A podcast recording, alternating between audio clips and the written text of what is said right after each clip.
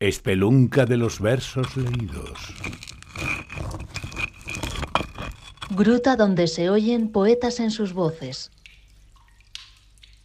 Perspectiva. A veces el poema es un espejo y su fondo delata. Allí contemplo ahora la imagen invertida de mis manos, su arbórea arquitectura de venas, de cartílago, de uñas las manchas diminutas donde traza su oscuridad fugaz lo ya vivido, el reverso de líneas incompletas, de huellas diferentes que tantean el mundo, esa cóncava hondura con que esperan la caricia del agua.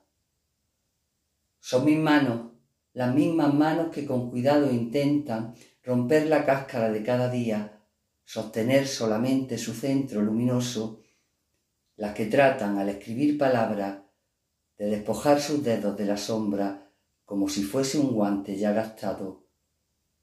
Pero detrás de ella, en el punto de fuga trazado en el azogue del cristal, se dibuja un paisaje compatíbulo, la escalera, los postes, la trampilla y el balanceo rojo de una soga. Me estremezco al pensar si muchas veces mis propias inconscientes viejas manos, aunque no hayan movido la palanca, han apretado el nudo.